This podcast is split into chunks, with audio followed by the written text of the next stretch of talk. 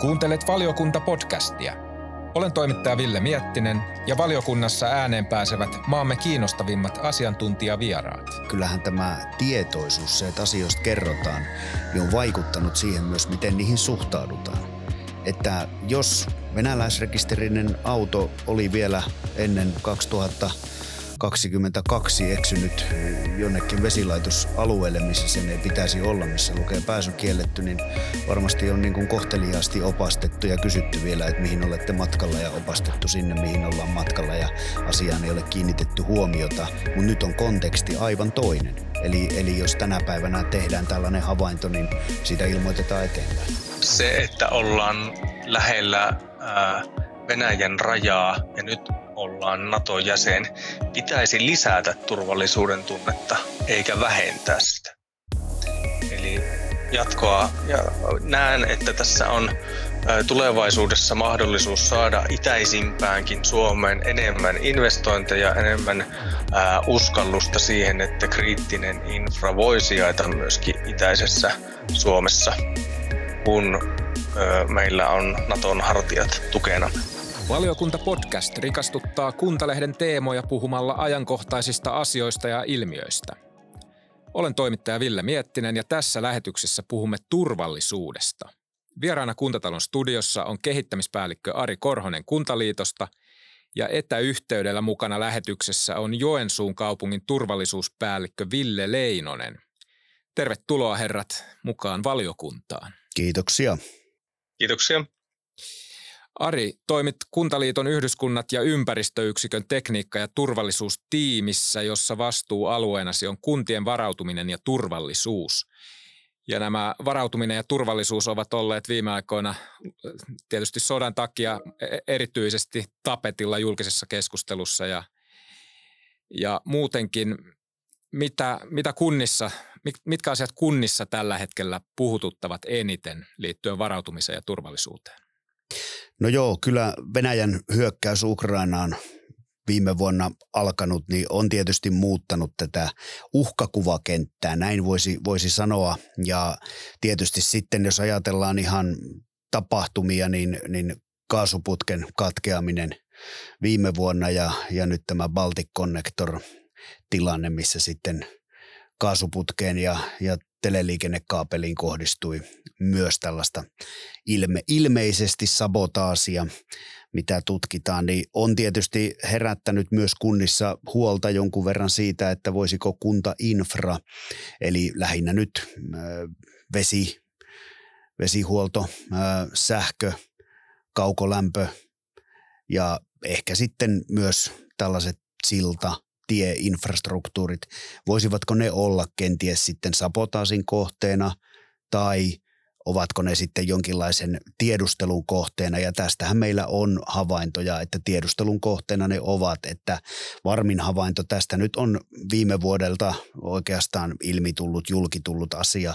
Eli avoimiin rajapintoihin, paikkatietoihin kohdistuu hakuja ja niitä sitten erityisesti on tullut, tullut Venäjältä, Valko-Venäjältä, Iranista ja ne ovat kohdistuneet vaikkapa puolustusvoimien infrastruktuuriin tai muuhun julkiseen infrastruktuuriin. Eli on haettu kartasta vähän tällaisia epätavallisia kohteita ja hakija ei ole viitsinyt edes salata sitä millään muotoa, että tällaisia kohteita on hakenut.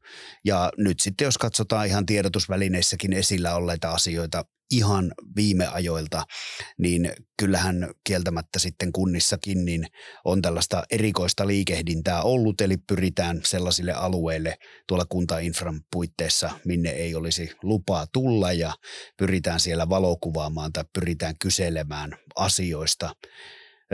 Joistakin murtovarkaustilanteistakin on raportoitu, mutta näistä on tietysti kamalan vaikea sanoa, että onko kysymys samaan ketjuun liittyvistä asioista vai, vai onko kysymys rikollisuudesta. Eli sehän tässä hybridivaikuttamisessa, jos, jos nyt ajatellaan, että se sellaista olisi, niin on yhtenä tunnuspiirteinä, että se on sellaista epäselvää ja, ja sotkentuu ikään kuin tavalliseen rikollisuuteen tai muihin, muihin tällaisiin asioihin, mutta kyllä nyt voisi sanoa, että sen verran viitteitä ja faktaa on, että kyllä kyllä tällaista tällä hetkellä tapahtuu.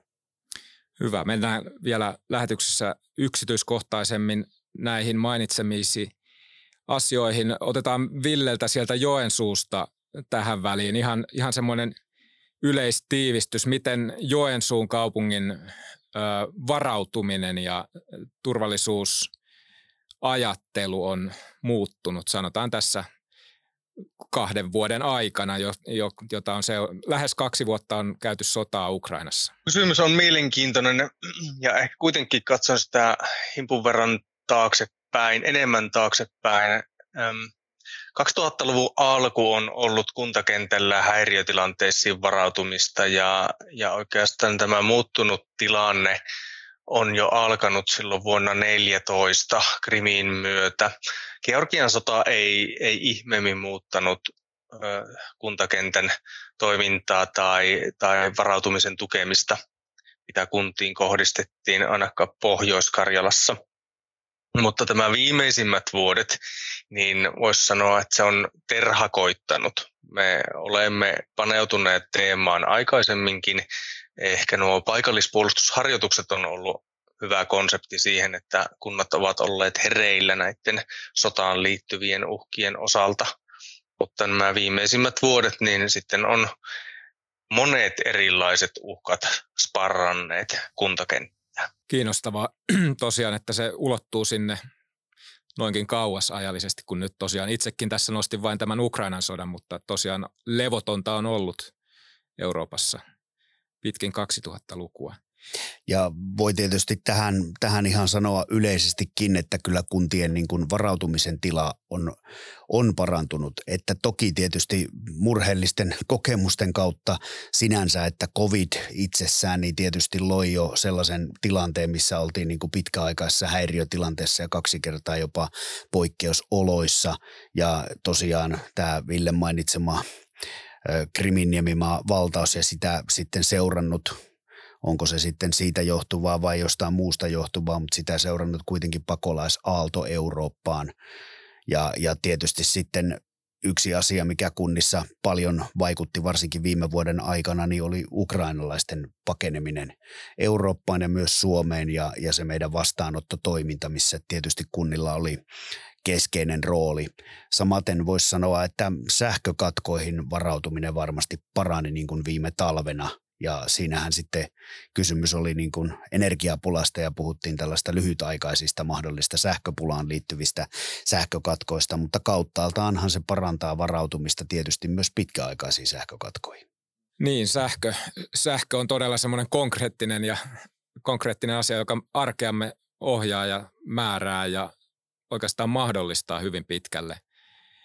Öö, otetaan vaikka siihen, se on periaatteessahan kai olisi mahdollista, että sabotaasi osuisi tai vaikuttamisyritys osuisi esimerkiksi jonkun kunnan tai kaupungin sähköverkkoon, vai onko se mahdollista? No, pitää tietysti sanoa, että onhan se mahdollista, mutta kyllä mä luulen, että aika nopeasti se sitten kyllä niin kuin pystyyn nostetaan. Mutta sitten kun puhutaan niin kuin kantaverkoista ja tuolla meren alla olevista kaapeleista, maitten välisistä verkoista, niin sielläkin toki monenlaisia reittejä sähkön tietoliikenteen kulkemiselle on, mutta toki tietysti nämä, nämä erilaiset tiedustelut ja, ja niihin liittyvät uutiset niin antavat tietysti aiheen olettaa, että isompikin sähkökatko voisi olla mahdollinen tällaisen sapotaasin vaikutuksesta. Ja tietysti jos ajatellaan niin kuin Suomessa aiemmin tapahtunutta, niin, niin Tapani myrsky 2011, sen ei pitänyt olla mahdollista, että kantaverkkoon tulisi sellainen vika, mikä sitten tuli. Tai sanotaan, että laajasti ainakin eri verkkoihin ja, ja tuota, vielä jos, jos uhkakuvia maalailee, niin Ruotsissahan on 2005 koettu tämmöinen talvimyrsky, minkä yhteydessä pahimmillaan sähköt oli poikki alueelta kolme kuukautta ja kaikilla joille, joihin se kohdistui, niin keskimäärin neljä vuorokautta. Ja ne on aika pitkiä aikoja talvella, kun sähkö on poissa ja erilaiset asiat lakkaa, lakkaa olemasta. Että totta kai siihen pitää varautua niin kuin monestakin näkökulmasta. Ja sanoisin, että, että kyllä joo, varautumisen taso kyllä suomalaisessa yhteiskunnassa on tämän osalta parantunut ja ne kunnat, jotka on lähellä ihmisiä, niin ovat myös suunnitelleet sitten sitä omaa toimintaansa, että millä tavalla kaikki pyörisi mahdollisimman normaalisti myös siinä tilanteessa, että jos sitten sähkökatko koittaa. Mutta tota, sanottakoon tietysti se, että monivuorokautinen sähkökatko lopettaa niin monia erilaisia arjen toimintoja, että kyllä se aidosti on varmaan, varmaan ihan haasteellisimpia yhteiskunnan häiriötilanteita. Ville, mitä, jos kuvitellaan tämmöinen laaja sähkökatko syystä tai toisesta, jos se iskisi Joensuuhun jotenkin, miten se vaikuttaisi teidän turvallisuustoimintaanne? Käytännössä moni palvelu lakkaisi olemasta, eli on arvioitu jo valmiiksi, että mitä palveluita ei turvata. Meillä on varauduttu sähkökatkoihin siten, että johtaminen kyllä pidetään ja, ja meidän kriittisimmät toiminnot toimivat. Vettä saa ihmiset ja vessan saa vetää. Ja tämä ICT ja sähkön keskinäisriippuvuus on se suuri ongelma, että, että niin moni asia halvaantuu. Tätä tarkastellaan Joensuun osalta äh, siltäkin kantilta, että se voisi olla pienemmällä alueella, jolloin esimerkiksi tämmöinen varavoimakone resurssi tai reservi, mitä, mitä meillä on tai mitä maakunnassa on, kohdennettaisiin sinne, missä sitä sähköä tarvitaan kriittisimmin. Mutta laajassa tilanteessa on tietystikin valikoitava, että minnekä se, ne vähäiset resurssit en, ensivaiheessa laitetaan. Siis totta kai tätä tarkastellaan myöskin siltä kantilta, että, että apuja muualta maasta on varmasti tulossa, jos, jos muu maa ei ole, ole häiriötilanteessa. Ehkä konkreettisin esimerkki tässä on alueellinen valmiuskeskuskonsepti. Samaa mallia on hyödynnetty myöskin Ukrainassa.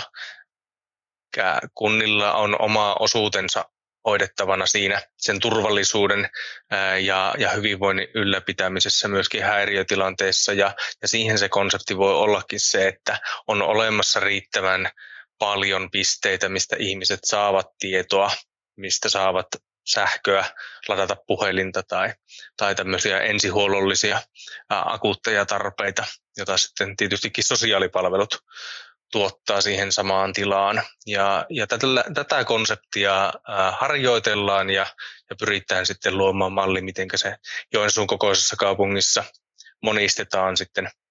Tuossa on nyt haarukoitu, että noin kymmenkunta sellaista mm, alueellista valmiuskeskusta Joensuun kunnan alueelle tarvittaisiin.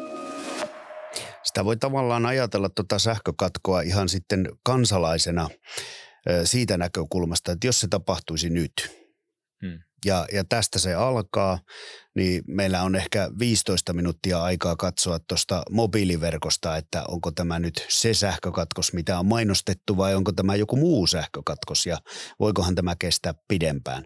Et pääsääntöisesti 15 minuutissa niin 4 ja 5G-verkot putoaa alas ja, ja tuota, sitten muut verkot toimii ehkä semmoisen kolmisen tuntia, että kyllä sitten 2- ja 3G-verkosta, niin varmaan vielä tekstiviestejä lähtee ja joissakin alueilla voisit paikallisesti toimia, toimia toki pidempäänkin, mutta lähtee näistä varalaitteesta ja, ja tota, sitten voi alkaa arvioimaan, että oliko, sitä rahaa jossain, että milläs minä pääsen kotiin ja ai liikennevalotkaan eivät toimi ja kaupat sulkevat oviaan, koska siellä ei nyt sitten voi tällä hetkellä maksaa rahalla ja, tai kuin rahalla ja kassakone ei, ei silti toimi ja voi niin kuin kuvitella ikään kuin tällaisia asioita. No tästä puhuttiin paljon kanssa, että joukkoliikenne tietysti pysähtyy, pysähtyy joltakin osin ja, ja hissi voi jäädä puolitiehen ja tulee niin kuin tämän kaltaisia vaikutuksia siitä, että ennen kaikkea niin kuin sähkökatko rakennetussa infrastruktuurissa eli kaupungeissa, isoissa kaupungeissa, niin siellä se aiheuttaa paljon vaikutuksia,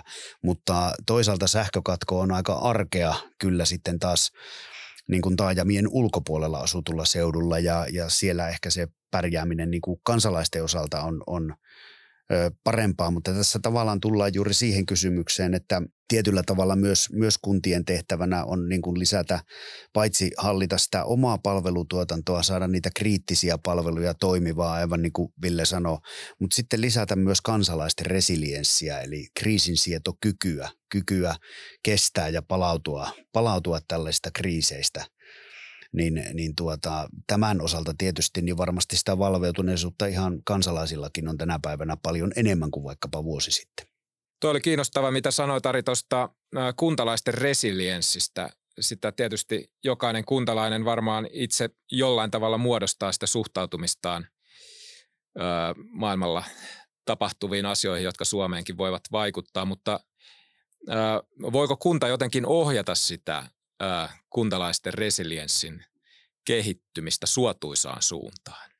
Koska toisaalta asiat herättävät myös varmasti pelkoa ja epävarmuuttakin. No kyllä, kyllä siinä on mahdollisuuksia, eli, eli tämmöiset ihan asukastilaisuudet, missä niin kuin asioita käydään läpi ja, ja siksihän me varaudutaan, että pärjättäisiin niissä tilanteissa ja palauduttaisiin niistä mahdollisimman nopeasti. Ja tavallaan se tietoisuus siitä, että kunta toimii, muut viranomaiset toimivat, koko yhteiskunta toimii.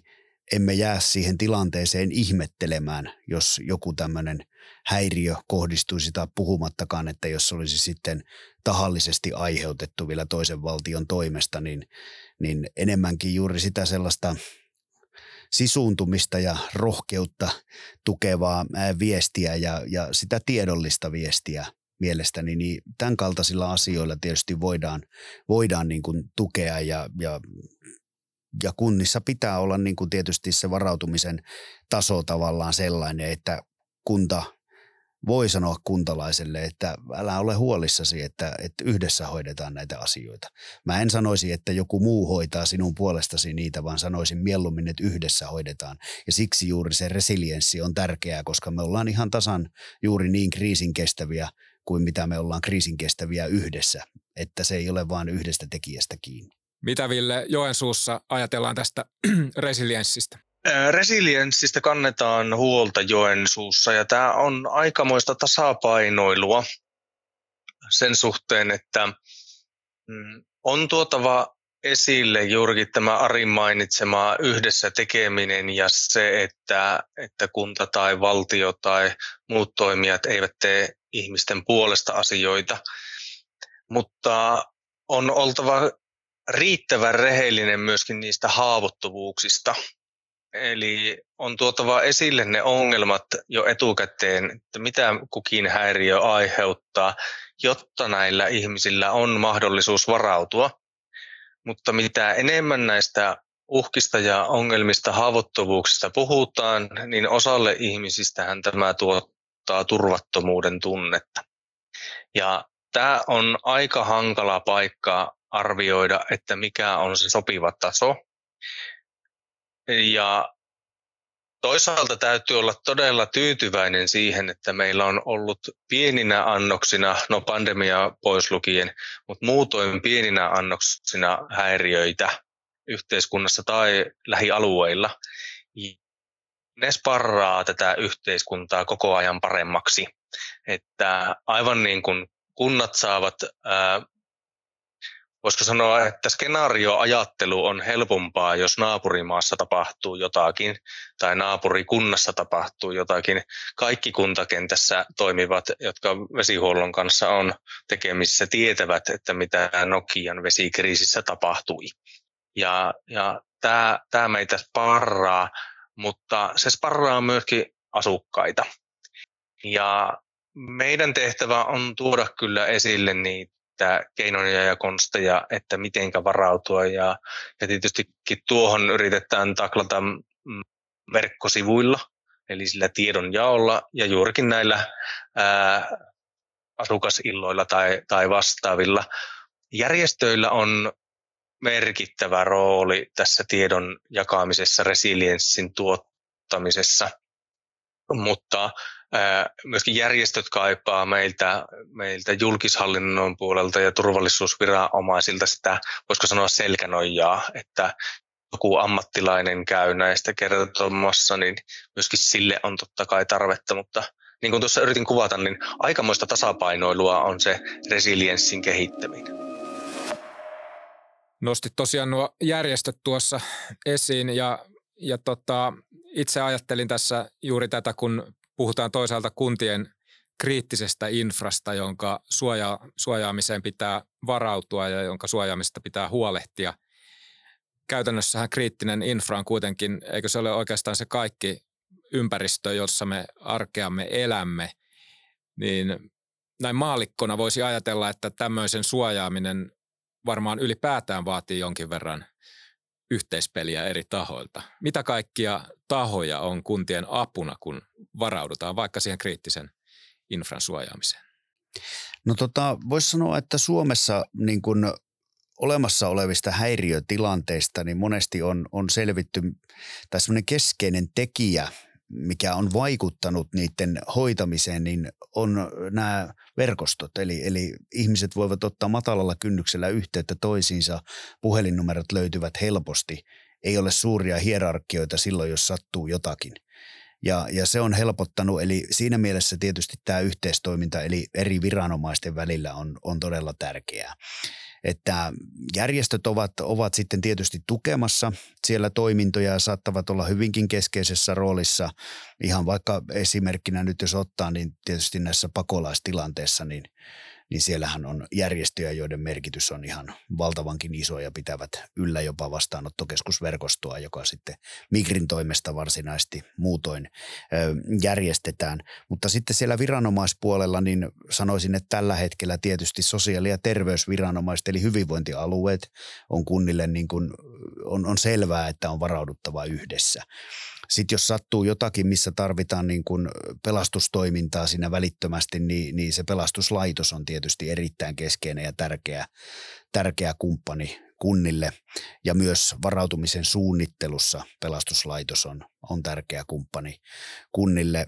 Sitten tietysti poliisi johtaa tietynlaisia tilanteita, että näitä todella valitettavia joukkosurmia ja kouluampumisiakin Suomessa on ollut kaksi ja vähän siihen viittaavia niin kuin puukotustapauksia ollut. Ja yksi terroristinen teko Turussa, mikä vaikutti myös sitten kunnan toimintaan sen jälkeen ja, ja vaikuttaa osin vieläkin, koska sitten on erilaisia tilaisuuksia ja tapahtumia vieläkin näinä niin sanottuna muistopäivinä, että, että niillä on niin kuin kauaskantoisia vaikutuksia, että vaikka se tilanne akuutisti voi kuulua jollekin viranomaiselle, niin sitten, sitten se jälkitilanne usein, usein siihen kytkeytyy ja liittyy kunta hyvin keskeisellä tavalla – eikä välttämättä niinkään sitten muut sellaiset turvallisuusviranomaiset, mitkä ehkä tämmöisessä niin sanotussa kovassa turvallisuusajattelussa mielletään, että ne ovat niitä turvallisuusviranomaisia. Kuntahan ei lähtökohtaisesti ole turvallisuusviranomainen, vaan kunta pyrkii auttamaan kuntalaisia kaikessa mahdollisessa tilanteessa, myös häiriötilanteissa ja poikkeusoloissa. Mm tuohon, jos voin lisätä sitä kriittisen infran näkökulmaa ja sen suojaamista, niin, niin ehkä jopa suojaaminen on hieman vahva termi. Että kuinka me suojaamme kriittistä infraa, niin meillä on tietysti olemassa siihen jonkun verran konsteja, mutta eihän avoimessa yhteiskunnassa sitä absoluuttisesti pysty suojaamaan ja sen takia meidän kannattaakin panostaa niin tähän resilienssiin, eli siihen avoimuuteen, että me kerromme niistä, että meille voi tulla tällaisia häiriöitä, emme luo sellaista utopiaa, että olisimme, olisimme tuota, jotenkin saaneet suojattua, että sähköverkko kestää kaiken tai vesijohtoverkosto ei pysty vaikuttamaan, mutta se, se kuntakentän rooli on myöskin se havainnointikyky. Kunta on äärimmäisen hyvä sensoriverkosto ja toisaalta myöskin se, että meillä on hoidettavana jonkin verran kriittistä infraa, siis puhutaan etenkin siitä vesihuollosta, niin siinä meillä täytyy olla sitä ammattitaitoa havaita ne poikkeamat. Meillä ei ole kykyä absoluuttisesti suojata mitään paikkaa, jos, jos nyt ajatellaan niin päin, että, että kuntakentän pitäisi jokin, jokin tuota alue saada hoidettua vaikka vartioinnin puolesta absoluuttisesti, että siihen ei vaikuteta, niin äh, ollaan todella vaikeiden asioiden äärellä ja ei, ei tule olemaan pienet ne kustannukset. Mutta tässä on se jännä, jännä polku sitten ajatella siitä, että kun, kun hyväksytään se pieni riski, että, että meillä saattaa olla nyt jossain jokin häiriö, niin mm, ehkä, ehkä kuntakentässä ja julkishallinnossa on muutenkin niin huomioitava se, että ei, ei kannata huolta pelkästään asukkaista, vaan kannetaan huolta myöskin ä, omien työntekijöiden varautumisesta. Näitä Arin kuvaamia vaikka talviajan pitkiä sähkökatkoja kovien pakkasten aikaan, niin paljon todennäköisemmin työntekijä on työnantajansa käytettävissä, jos hänellä on kotona asiat hoidettu kuntoon, eli varauduttu siihen, että siellä on kaikki kunnossa ja sieltä pystyy lähtemään pois. Eli tämmöinen vaikkapa, vaikkapa haja-asutusalueen tulisijalla varustettu omakotitalo, niin se jäätyy karrelle, jos ei siellä joku ole sitä lämmittämässä, mutta jos tämä järjestely on hoidettu fiksusti, niin tämä työntekijä on mieluummin töissä kuin lämmittämässä sitä uunia ja näin sitä oikeastaan sitä tuottamassa sitä palvelua. Olipa hän sitten vaikkapa allekirjoittanut tai vesihuollon työntekijä tai muussa kriittisessä tehtävässä. Tähän voisi vielä sanoa, sanoa Ville hyvään kuvaukseen esimerkinkin omaisesti sitä, että kyllähän tämä tietoisuus, se, että asioista kerrotaan, niin on vaikuttanut siihen myös, miten niihin suhtaudutaan. Että jos venäläisrekisterinen auto oli vielä ennen 2022 eksynyt jonnekin vesilaitosalueelle, missä sen ei pitäisi olla, missä lukee pääsy kielletty, niin varmasti on niin kuin kohteliaasti opastettu ja kysytty vielä, että mihin olette matkalla ja opastettu sinne, mihin ollaan matkalla ja asiaan ei ole kiinnitetty huomiota, mutta nyt on konteksti aivan toinen. Eli, eli jos tänä päivänä tehdään tällainen havainto, niin siitä ilmoitetaan eteenpäin.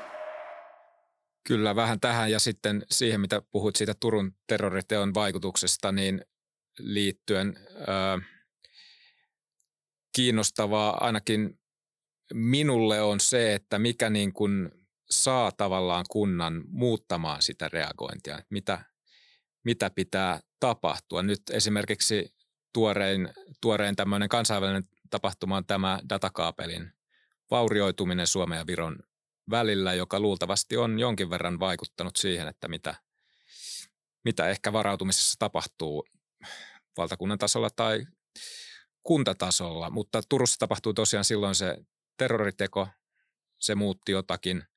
Se on varmaan ihan yksityis- tai yksilötapauskohtaista, että mikä saa muutoksen toiminnassa aikaan vai onko siinä jokin kriteeri, että mitä pitää tapahtua? No tota, meillä on kyllä aika hyvä perinne tässä kansallisessa riskiarviossa, mm. jossa on sitten erilaisia uhkia analysoitu ja sen lisäksi on sitten alueelliset riskiarviot ja kukin toimija tekee niitä omia riskiarvioitaan ja todettakoon nyt, että, että tuota vuodesta 2012 niin meillä on siellä kansallisessa riskiarviossa myös ollut vaarallinen tartuntatauti.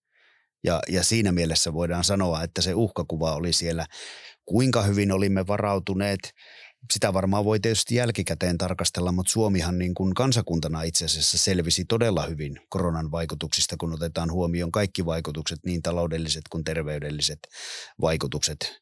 Ja, ja oliko se varautumisen vai minkä, minkä syytä sitten, niin siitä tietysti voi viettää vaikka toisen podcastin pohdiskellessa, pohdiskellessa niin kuin sitä kysymystä, mutta että se luo perustan kyllä erilaisille asioille, mille pitäisi varautua.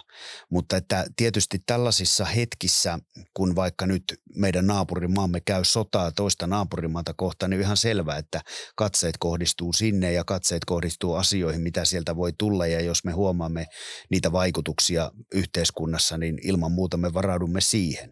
Mutta paljon puhutaan esimerkiksi tällä hetkellä asiasta aurinkomyrsky, mikä kuulostaa sitten, sitten science fictionilta alkuun.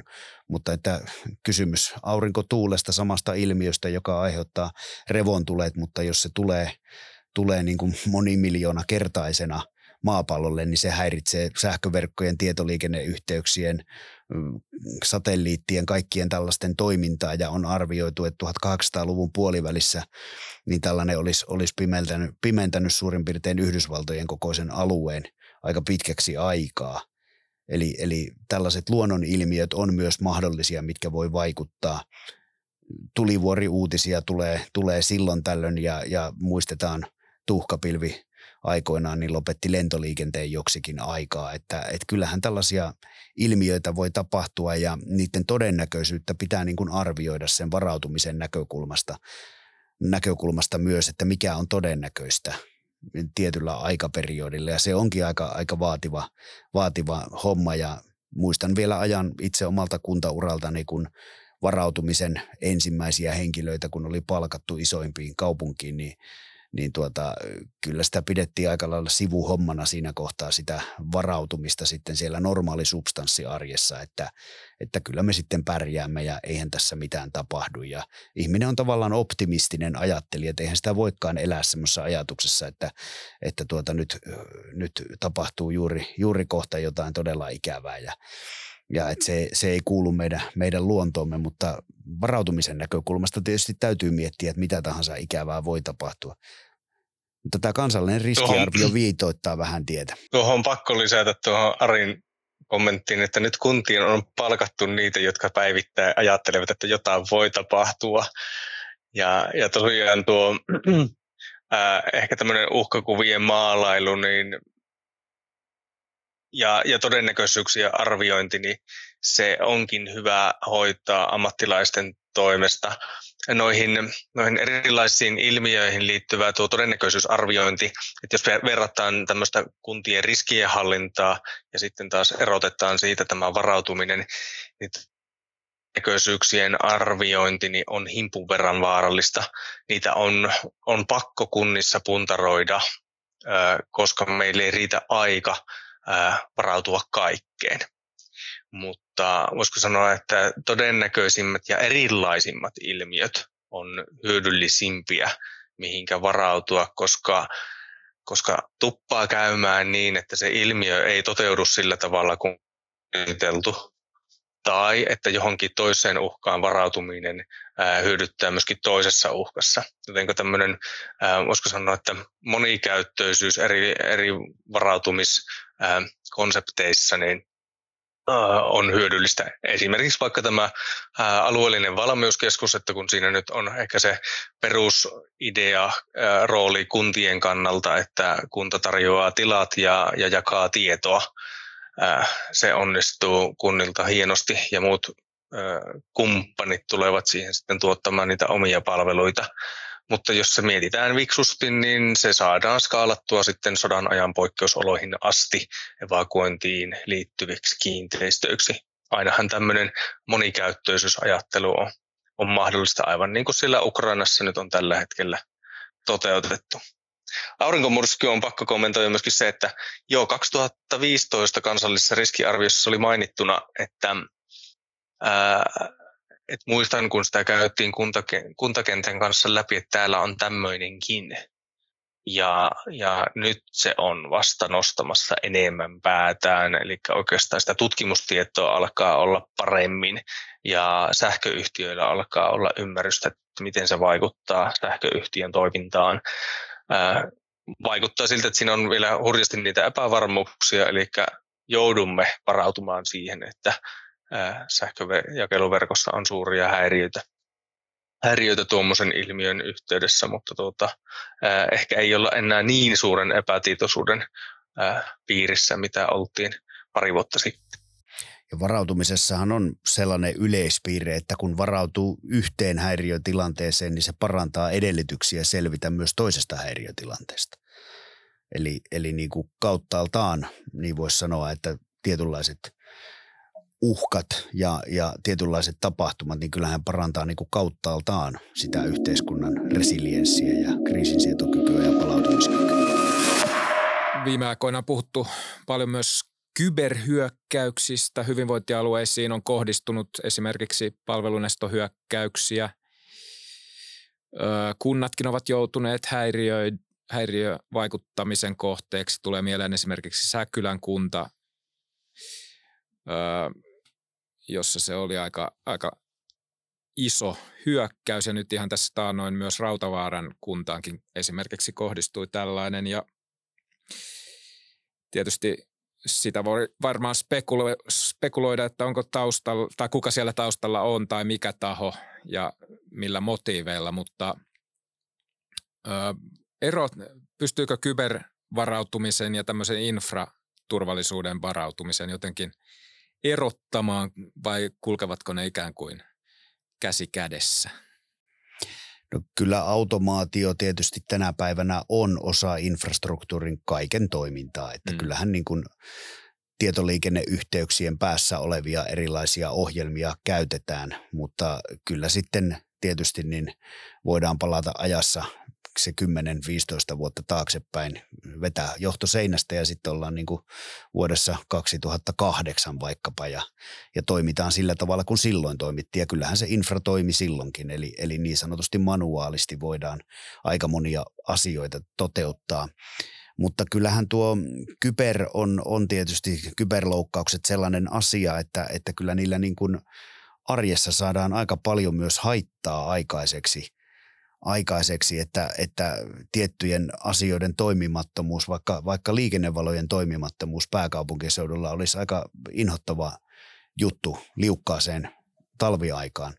Ja, ja varmaan tulisi ihan fyysistäkin tapahtumaa siinä ja on erilaisia muita asioita, mitä sitten verkon kautta kun toteutetaan, niin siihen tietysti tässä verkon kautta tapahtuvaan vaikuttamiseen liittyy se, että vaikuttajataho voi pysyä halutessaan anonyyminä mm. ja ei jää siitä kiinni ja, ja saa kuitenkin melkomoisia vaikutuksia aikaan, niin, niin se on niin kuin etäältä tehtävää, tehtävää asiaa ja kyllä kieltämättä esimerkiksi tästä Säkylän kyberhyökkäyksestä tulee mieleen, että kun se oli varuskuntapaikkakunta, niin mm. niin se on eräänlaista koputtelua, että kokeillaan, että mikä on se valmiustaso ja, ja mihin tällaisella hyökkäyksellä sitten voitaisiin – voitaisiin päästä, mutta sanoisin kuitenkin, että, että kyllä pääsääntöisesti tuo infrastruktuuri saadaan kyllä sitten palautettua, että nämä välttämättömyysasiat siellä toimivat, mutta että onhan meille tämä meidän mobiilipuhelin ja siellä olevat sovellukset ja, ja kaikki tällaiset asiat niin,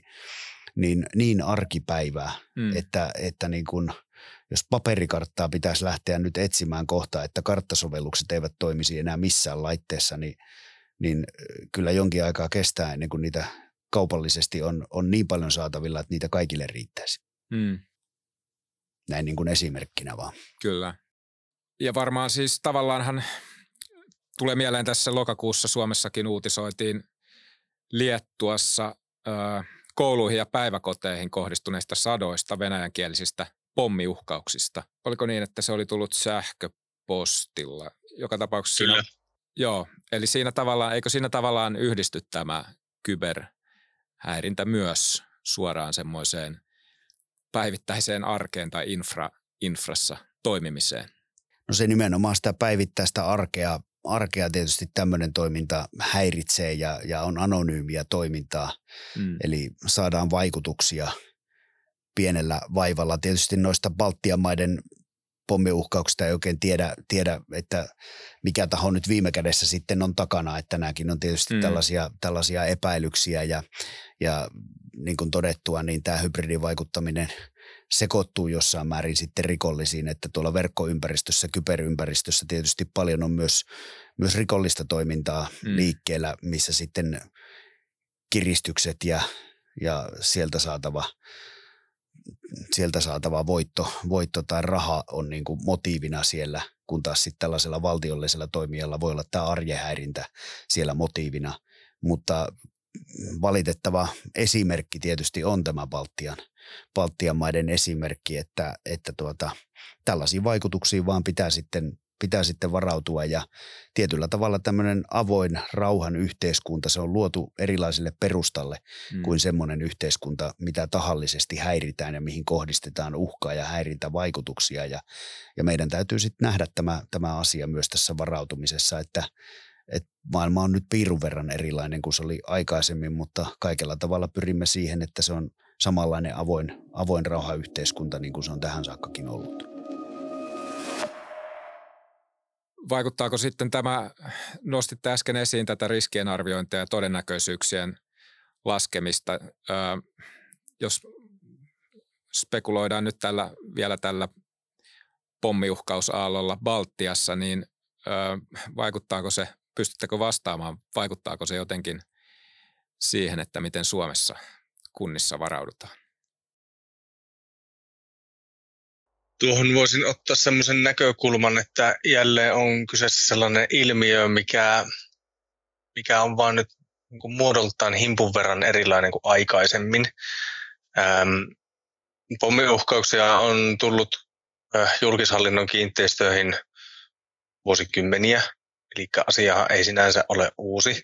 Se, että se tieto tulee sähköpostilla, niin se on nykyaikaa. Se voisi tulla monella muulla eri tavalla. Eli mm, vaikuttaa kuntien toimintaan. Voisi sanoa tällaista ilmiöperustainen varautuminen tai, tai turvallisuusajattelu niin on aika arkipäivää, että kun havaitaan jokin ilmiö, sähkötupakat oli yksi ilmiö, sähkötupakointi kouluissa, joissa on automaattinen paloilmoitin ja kun sitä salassa tehtiin vessoissa, niin palohälyttimet soi ja, ja sitten vanhemmat pääsivät maksamaan pelastuslaitoksen antamia sakkomaksuja.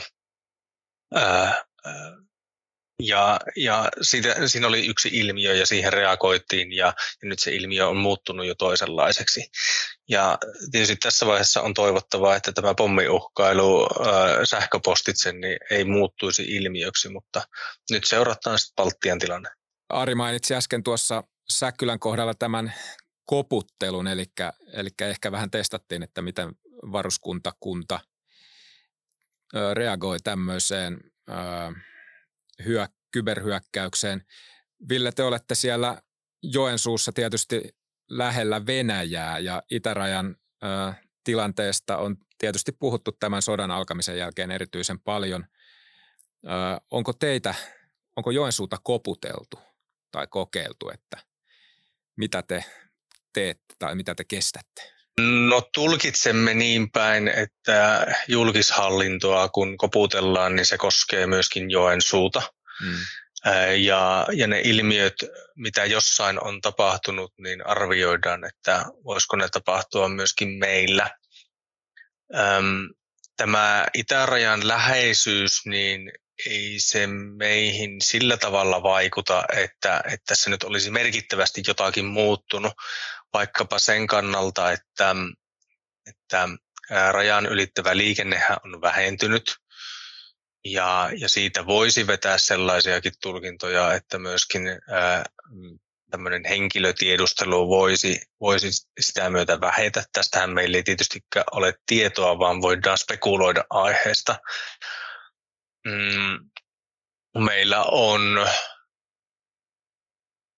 meillä on muutoinkin jo venäläistä vähemmistöä. Meillä on nyt täällä ukrainalaisia. Me halutaan, että että tämmöiset väestösuhteet saadaan hyvin, hyvin ylläpidettyä.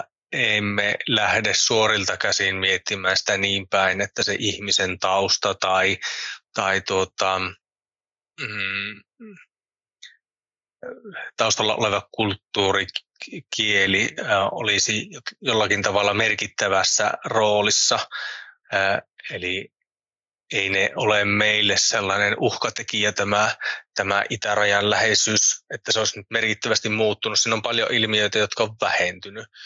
Ja, ja NATO-jäsenyyden muuta voisi niinkin päin, että on meillä nyt suuremmat hartiat meidän turvana. Tähän koputteluihin liittyen, niin tällaiset kriittisen infran ähm, tunnistetut uhkat tai, tai niin kuin tämä sapotaasi nyt siellä, mahdollinen sapotaasi ää, merikaapeleihin ja kaasuputkiin, niin kyllä se meidän toimintaa terhakoittaa. Ja tässä ehkä uskaltaisinkin kuvata sitä niin päin, että jos nämä nyt niputettaisiin, nämä kaikki ilmiöt, mitä nyt lähdetään vaikka sieltä vuodesta 14. Meillä on ollut erilaisia äh, tautiskenaarioita. Meillä on nytkin afrikkalaista sikaruttoa, joka onneksi nyt siellä Ruotsin puolella ilmeni, ilmeni nopeasti, että mistä se aiheutui. Meillä on ollut lintuinfluenssaa, äh, terrori-iskuja, Euroopassa, Australiassa, pakolaisvirtaa 15 ja, ja sitten tietystikin Ukrainassa sotimisen vuoksi meillä on sähköpula uhkaa ollut. Mm. Niin jos nämä kaikki laitettaisiin lyhyelle aikavälille, ja aiemmin puhuttiin tuosta resilienssistä, niin niin kuin sanoin, niin tämä on erinomaista, että meidän yhteiskunta on hereillä, me seuraamme mitä ympärillä tapahtuu, me, me varaudumme, teemme jotakin toimintaohjekortteja ynnä muuta. Mutta jos nämä olisivat tapahtuneet hyvin lyhyellä ajalla, sovitaan vaikka, että puolen vuoden aikana näistä luetelluista tapahtuisi suurin osa, niin väittäisin, että oltaisiin poikkeusoloissa. Mm. Ja kyllä tietysti täytyy sanoa, että niin kuin suomalainen yhteiskunta on rakenteeltaan ja tältä kokonaisturvallisuuden periaatteeltaan sellainen yhteiskunta, että me ollaan aika hyvin varautuneita. Eli sanotaan, että kun tuonne ulkomaille asiasta puhuu ja juttelee, niin, niin selvästi niin kuin tämmöinen jatkuvuuden hallinta ja varautuminen ja, ja sotilaallinen voimankäyttö, niin ne on, ne on aika etäällä siitä julkishallinnon ajattelusta. Eli monissa maissa on sitten ulkoistettu ikään kuin sen turvallisuus sinne turvallisuusviranomaiselle, mutta meillähän se kokonaisturvallisuuden periaatteen mukaan kuuluu kaikille, jotka vastaavat jostain toiminnasta ja viime kädessä se tehdään yhdessä, siis kansalaiset, viranomaiset, järjestöt, mm. Kaikki, kaikki yhdessä – ja ehkä tämä yhteistyömalli on, on kyllä sellainen, että sanoisin, että Suomi on varmasti hyvin varautunut yhteiskunta, mutta meillä on tietty historia myös siihen.